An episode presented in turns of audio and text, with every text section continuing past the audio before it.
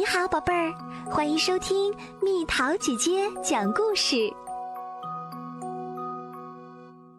咔哒咔哒嘎，鸭子当总统。管理一个农场实在是件苦差事儿。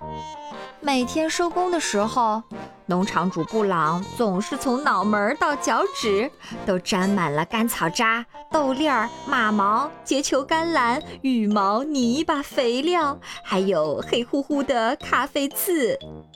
当然，他身上的那股气味儿也不太好闻。每天，动物们也有不少活儿要干。小猪打扫床底，奶牛。给花园拔草，绵羊打扫谷仓，鸭子倒垃圾、修剪草坪、磨咖啡豆。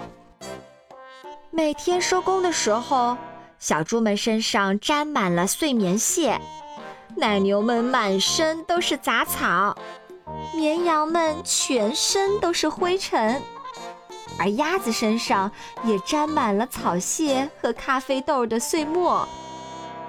鸭子可不喜欢打杂，它不喜欢从羽毛里往外捡草屑和咖啡豆的碎末，真不公平！干嘛让布朗管理我们大家呢？鸭子这样想。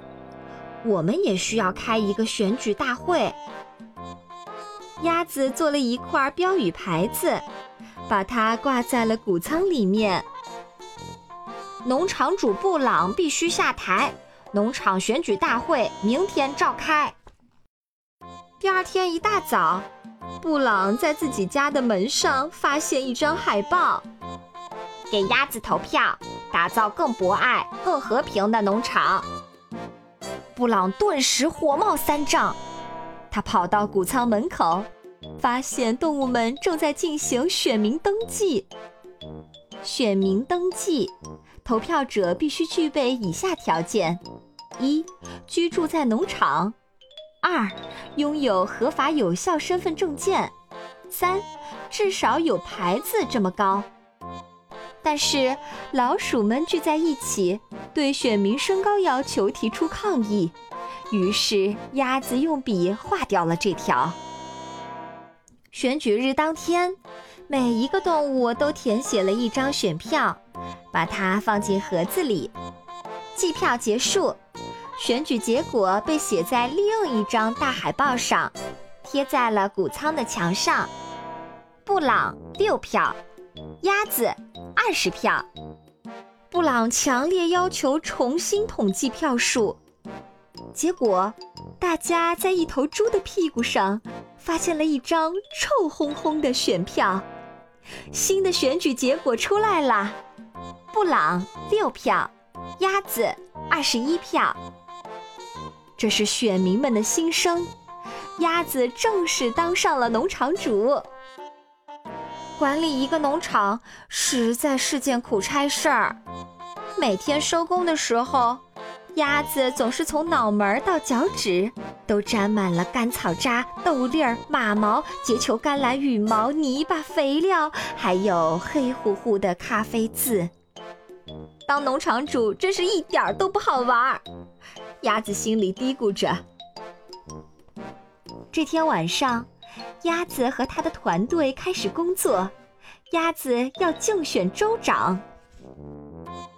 鸭子让布朗继续管理农场，而自己忙着为竞选拉票。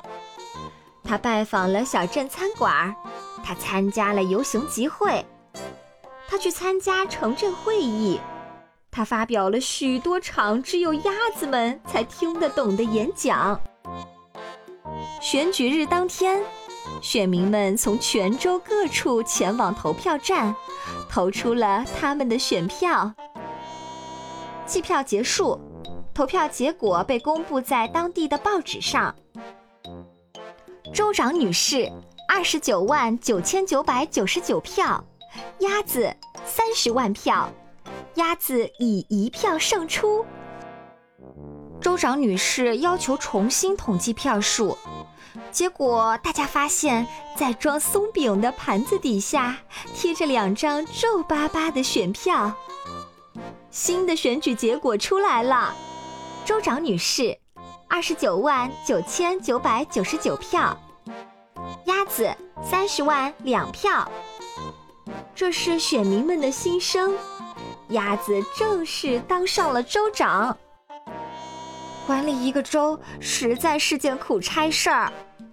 每天收工的时候，鸭子总是从脑门到脚趾都沾满了发蜡、墨水、透明胶带、手指印、蛋黄酱，还有黑乎乎的咖啡渍。而且他还得了很厉害的头疼病。当州长真是一点都不好玩儿。鸭子心里嘀咕着。这天晚上。鸭子和他的团队开始准备参加总统竞选的工作啦。鸭子让他的工作团队来管理整个州，而自己忙着为竞选拉票。他在当地餐馆里亲吻了那里的小宝宝。他乘车参加街头游行。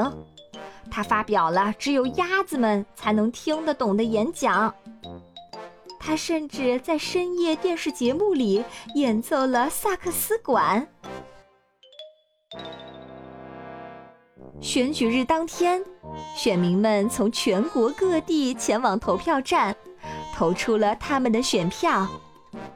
计票结束，结果被公布在当天的有线电视新闻上。总统先生，五千零五十四万六千一百六十五票。鸭子五千零五十四万六千一百七十票，鸭子打败了总统。总统先生强烈要求重新统计票数，结果大家在副总统的裤子后面发现了十张黏糊糊的选票。新的统计结果出来了，总统先生五千零五十四万六千一百六十五票，鸭子。五千零五十四万六千一百八十票，鸭子打败了总统，这是选民们的心声。鸭子正式当上总统了。管理一个国家实在是件苦差事儿。每天收工的时候，鸭子总是从脑门到脚趾都沾满了面霜、纸条、订书钉、安全徽章、窃听器，还有黑乎乎的咖啡渍。而且他的头疼病变得更严重了。管理国家真是一点都不好玩，鸭子心里嘀咕着。这时候，他看到一则招聘广告。招聘鸭子，无需任何工作经验，只需会修剪草坪和磨咖啡豆。鸭子把国家大事留给前总统去管理，自己回到了农场。现在每天收工的时候，布朗总是从脑门到脚趾都沾满了干草渣、豆粒儿、马毛、结球甘蓝、羽毛、泥巴、肥料，还有黑乎乎的咖啡渍。而鸭子正在忙着写它的传记呢。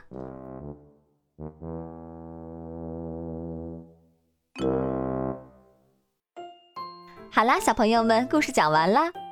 让你选择，你想当什么呢？你想做什么事儿呢？是想走出去看看、闯闯，还是想待在原来的位置？留言告诉蜜桃姐姐吧。好了，宝贝儿，故事讲完啦。你可以在公众号搜索“蜜桃姐姐”，或者在微信里搜索“蜜桃五八五”，找到告诉我你想听的故事哦。